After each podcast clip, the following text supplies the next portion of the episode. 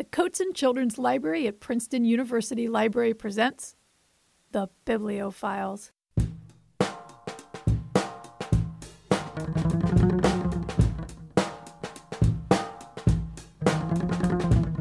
Hi, this is Dr. Dana. Today, my guest is Kat Falls, author of Dark Life and its sequel, Rip Tide. Dark Life is set in the future after a global disaster has caused most of the world to sink under the seas. Most humans live topside, crammed into overpopulated cities stacked on top of one another in graffiti covered skyscrapers. But a small group of scientists and pioneers choose to live below the seas and farm the deep ocean floor, a place that is as dangerous as it is beautiful. 15 year old Ty was born subsea and has a secret he's desperate to keep. He has a dark gift, something that develops in children who live subsea. For Ty, it's biosonar ability. For his sister Zoe, it's the ability to shock like an electric eel. Dark gifts are considered abnormal and must be hidden from everyone, including one's own parents. Ty's world changes when he meets Gemma, a girl from Topside who comes to the subsea to find her older brother.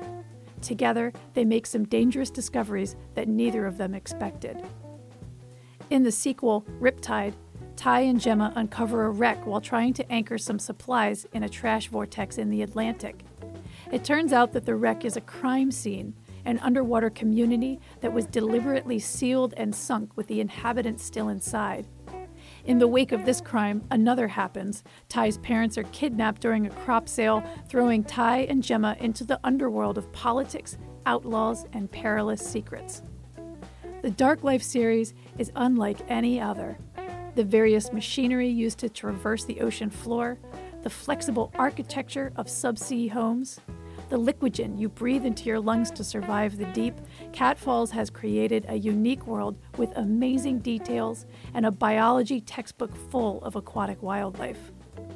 The pace is rapid, and her ability to weave characters, emotion, dialogue, and details into the story is astounding. Kat Falls' new young adult book, Inhuman, was released this month. She joins us from Evanston, Illinois. Kat Falls, welcome to the Bibliophiles. Hi, Dana. It's nice to be here. Thanks. How would you classify this book? Science fiction, speculative fiction, underwater western? Uh, all three. speculative fiction is so general. It's it's anything that is not contemporary realism. So it definitely fits into that. Um, with science fiction, when I first conceived of the idea, I was going back and trying to choose between fantasy or science fiction, which I was going to do, because I love both genres. And I also know that fans of each genre, well, especially science fiction fans, get very picky that they do not want fantasy thrown into their science fiction. So I couldn't, once I decided to do science fiction, I couldn't have a kraken come up or a mermaid sail by.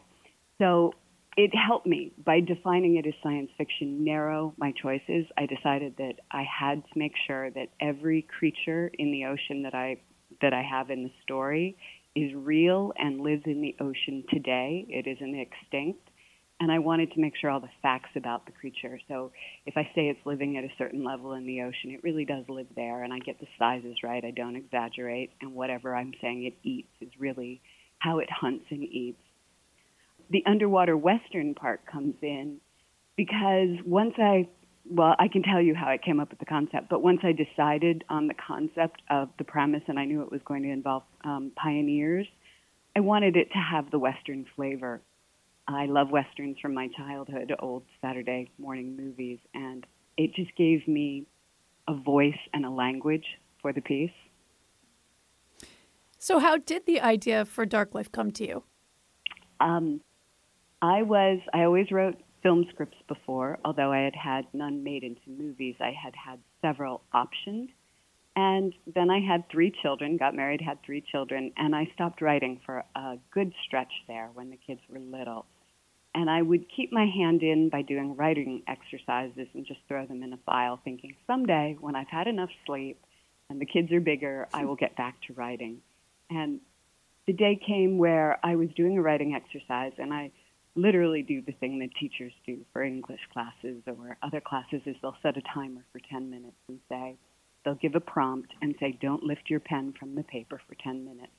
And I do that all the time, and it's a good way for me not to get caught up in getting the premise right. If I know I have to keep my pen moving, I just keep going. And the um, prompt I gave myself that morning was based on my son, who my oldest son at the time was 11. And he was an avid reader, but a very picky reader. And I decided to try and see if I could come up with a story that combined the topics he liked to read about. And the three book types he loved was anything about the Old West cowboys, Indians, pioneers. The second thing he loved to read about were books the, on the ocean, and he used to go to the library and get out giant nonfiction books filled with pictures, glossy pictures of the ocean. And the last thing he loved, he was obsessed with the X Men and would buy the comic books, and we saw the movies, and he would talk endlessly about what superpower he would have if he was an X Men. so I set my timer and I said, okay, can I do this? The Old West with the ocean, with X Men. And it was one of those moments writers always dream about and hope for, where the whole story just fell into my brain all at once, and I started moving my pen, and the timer dinged, and I kept going. I imagine that creating a plausible underwater world is difficult. There are technical elements, visual elements, practical elements, creative elements that all need to hang together to achieve a certain level of realism. I wonder if you could read a passage that illustrates how you blend these elements together? Sure. In this passage, Gemma is going to visit Ty's subsea home for the first time, and she becomes alarmed by the sudden appearance of an underwater geyser. It's also important to note that both underwater and above water, Ty's skin glows. It's called shine, and it comes from eating bioluminescent fish. Ahead in the midnight blue water, a shimmering wall shot out of the seabed like a geyser. I smiled at Gemma's alarm. That's our fence. It's charged to keep the livestock in and the sharks out. What's it made of? Then, as the cruiser drew closer, she answered her own question. Bubbles! The sub hit the dense stream of bubbles and burst through to the other side. Gemma gasped at the light, bright as a summer day on the top side. A flurry of fish surrounded the sub and then winnowed away to reveal acres of green field. In the distance, larger fish moved in unison over the swaying kelp, illuminated by huge banks of lights that encircled our property. Hot tar, she whispered, twisting to look in every direction at once. It's pretty great, I admitted. I was proud of what my parents had created out of the ooze, 400 feet below the ocean surface, especially since people said it couldn't be done. An unexpected tentacle of sadness wrapped around my heart. I'd picked out the land for my own homestead, measuring out the hundred acres of unclaimed terrain more times than I'd like to admit. The land was perfect, too, beautiful and rich with wildlife, but I couldn't think about that now. I pointed at a shoal of pinkish red fish. We have a side venture selling ocean perch, but mainly we farm kelp and plankton. Plankton? Our meadow is up on the ocean surface. Still, she looked baffled, so I added, You eat plankton every day. The green cream added to your food? What did you think it was made of? Not plankton. Just then, a tiny glowing shrimp shot out of the jet spray of bubbles and onto the sub's viewport. Look, Gemma exclaimed, it's a gem of the ocean. Yep, I confirmed. It was sucked up by the air jet and got the ride of its life. Oh, she cried as a cyclone of bright blue fish whirled past and she climbed into the back seat to follow them. You don't eat those, do you? No, Ma keeps them just for pretty, like flowers in a garden, she says. But they're tropical fish. Gemma spilled back into her seat. How can they live this deep? Seawater is the same, deep or shallow. We just warm it up and add light and oxygen. The bubbles, I pointed at the fence, which appeared silvery from this side, keep in the heat.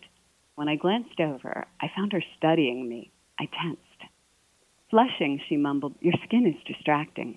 She pointed at the floating platform across the field. What are those cages for?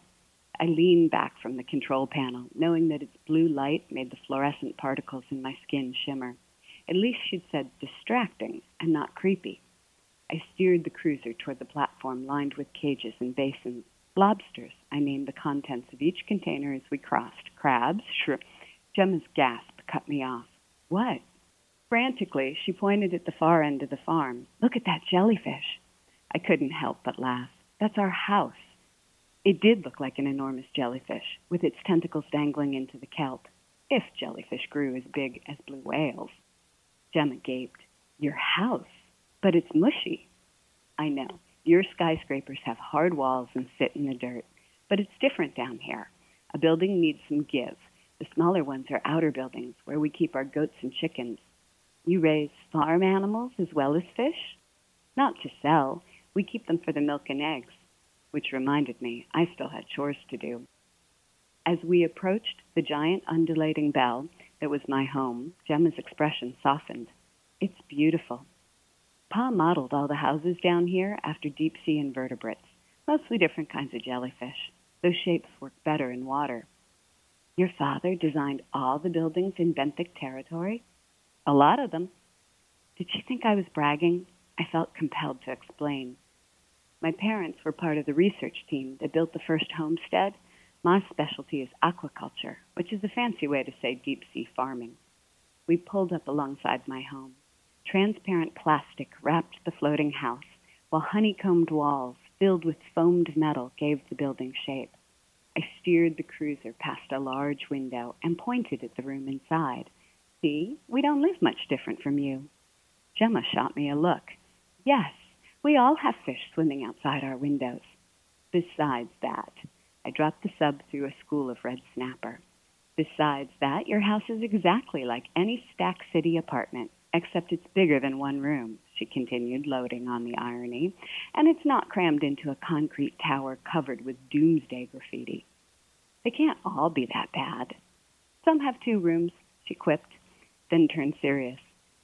Most people live on the affordable floors below the moving walkways and the train tubes, so everything is shadowy. She gazed at the expanse of green. We're the ones who are the dark life. Under the house, a crop reaper was moored in a hangar. I pushed an icon on the control board, and the cruiser rose toward the glowing hole in the bottom of the house. It's a moon pool, I replied to her questioning look. The air in the house is pressurized to keep the sea from flooding in.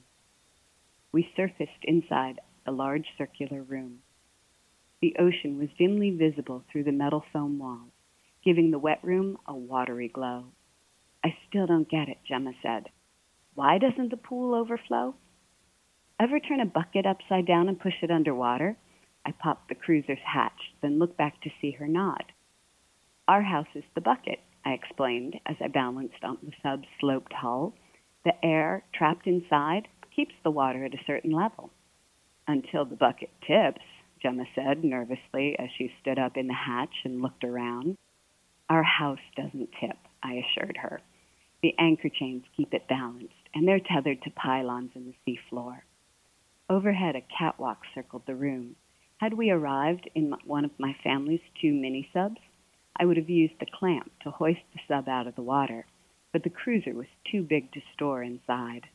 By the way, I said as I leapt to the moon pool's submerged ledge, we don't like being called dark life. Because you don't really live in the dark? She eyed the sliver of water between the bumper and the ledge. No, because it's a science term for bacteria that can live without light. We're not bacteria. How much research did you have to do to create this world? A lot. I like research, so research can become for me a form of procrastination. But in part, um, I, I'm a science fiction fan, and I grew up with a father who was a huge, is still a huge science fiction fan my father's a scientist, and I went to an engineering school for college, Rensselaer Polytechnic Institute, and I know lovers of science fiction get pretty annoyed when you do not get the science at least within the realm of possibility because that's what makes it science fiction and not fantasy is that it is a possible alternative world. And so I wanted to make sure anything that I invented down there was not magical thinking on my part, that it had some basis um, of reality, a theory that some scientist or engineer or architect had proposed of how we could live on the sea floor.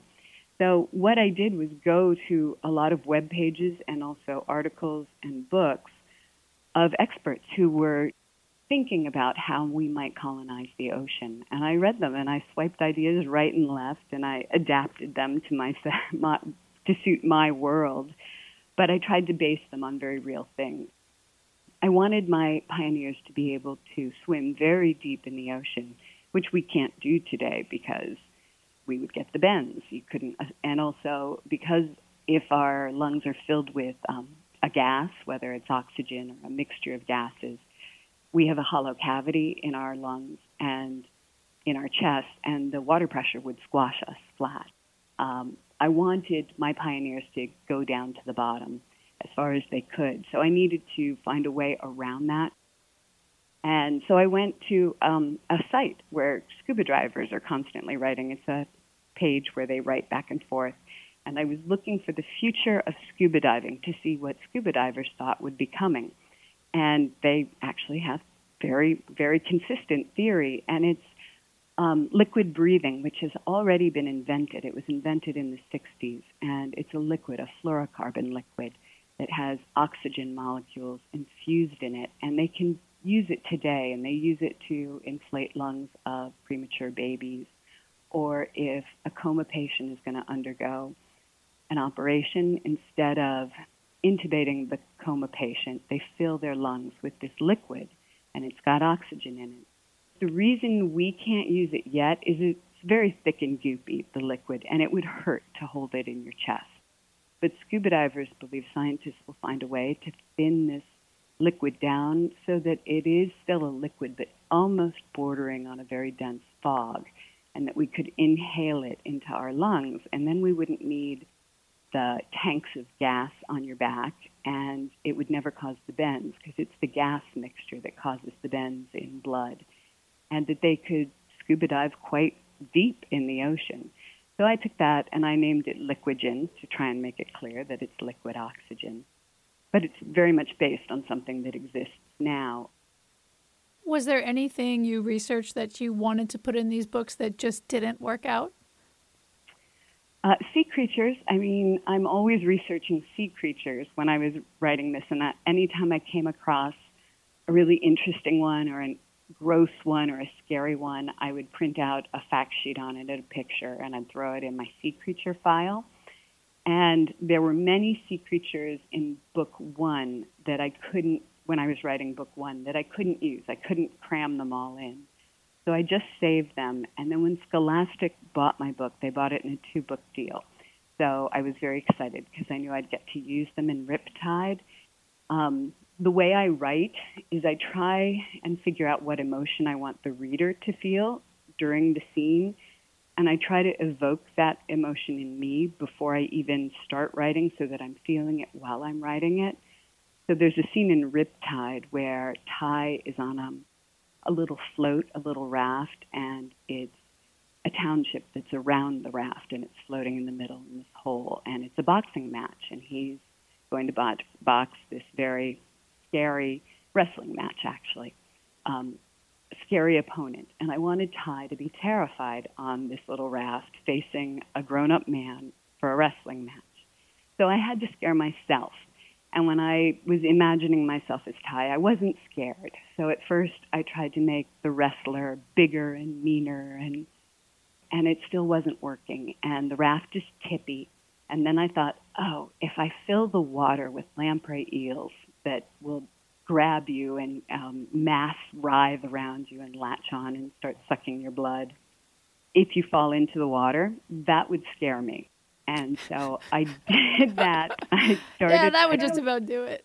yeah, it, it would for me, but it still wasn't enough. Actually, I started writing the scene, and it it did scare me somewhat. It wasn't enough to get my palms sweating, and I really wanted it to be a set piece scene that was very scary. And that's it was the opponent that wasn't working for me. The opponent was just turning into another big, lunky guy who was menacing, but he wasn't pushing me over an edge. And um, that's when I remembered this creature that I couldn't find a place for in book one. And I realized he would work perfectly here. And that's the tongue eating parasite.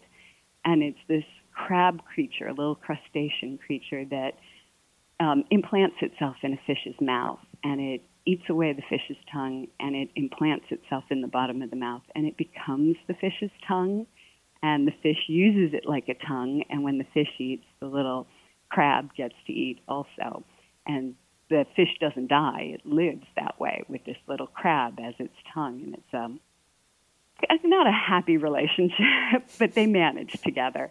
But the first time I saw that, when they opened a fish's mouth in a photograph to show this little crab as its tongue, it it just upset me and scared me and grossed me out so much um, that I printed out that picture instantly. Because anytime I have a really visceral reaction to any kind of sea picture or ocean picture, I save it and that's what I realized would be perfect is if this giant big wrestler had this little parasite for a tongue and he opened his mouth and he waggled his tongue at Ty before the wrestling match started.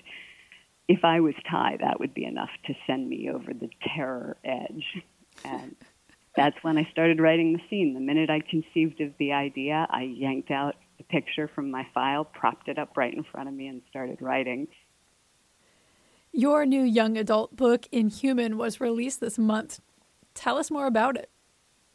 Inhuman is my first time writing YA, and I came up with the idea. Um, well, it was my agent actually. Uh, Dark Life hadn't come out yet, and he said, I want you to come up with another idea for another series just to have in the file so that no matter what the reaction to Dark Life is, you have another project that you're excited about to write. So you don't get thrown either one way or another. And writers can get thrown even when the reaction is positive to a book. It can freeze them up that they feel like, oh, I can't duplicate that. And you certainly could get thrown if the reaction is negative. And he said, I want you already with your head in another world. And I said, all right, I'll, I'll see what I can do and I hung up the phone with him and I took my dog for a walk. And I was, just for the fun of it, thinking of my favorite really bad, bad B, C, D level science fiction movies um, and what I liked about them. And I have a favorite, and I loved it when I was in seventh grade, and my father took me to the Michael York version, and it's Island of Dr. Moreau. Mm-hmm. And I, I actually saw that in the theater a couple times. I was so obsessed with it. And then it came out again in the 90s, a remake with Marlon Brando, mm-hmm. truly terrible. Uh, I, I, know. and I still love it. I still love the hybrid man animal creatures. And so I thought, I am going to do something with hybrid. I mean, there are many elements of the Island of Dr. Moreau I love, and I did read the novel in high school also, and I reread it when, once I came up with the idea for Inhuman because I wanted to make sure – if I'm going to pay homage to something I love, that I'm only taking and playing with one element. And even though I love mad scientists and I love islands, anything set on an island is fascinating to me. I couldn't touch any of that. And the only element I was going to play with was the genetic hybrid between a man animal. And actually, in the novel, they're not genetic hybrids. He's doing surgery on animals to give them physical attributes of men. Um, but I thought it would be more interesting if it was taken right at the DNA level. So I was trying to figure out how I could create man animals, and I'm walking along, and then I remembered a fact about swine flu that I had read. And the fact was that swine flu carries pig DNA on the virus. And it's the same with avian flu. There are a lot of viruses that do this and avian flu has bird DNA on the virus. It carries it. Of course, if you catch swine flu or bird flu, you do not begin to grow a tail or a beak. However, in my book, you do. and just that fact sort of upset me. And then I came home from my walk with my dog and I began to see is it possible? Could a virus ever transfer the DNA and deposit the DNA in the, the host of the virus. And I found out they're doing it all the time with plants, that they do viral transduction, where they're taking DNA, putting it on a virus, it purposely giving it to, they're using it as a way to change DNA from one plant to another. And I thought, well, it's only a matter of time before someone tries to do that on an animal. And we have mixed breeds of animals, and that from that is where Inhuman sprang up. Kat Falls, thank you so much for coming on the Bibliophiles today. Thank you so much for having me.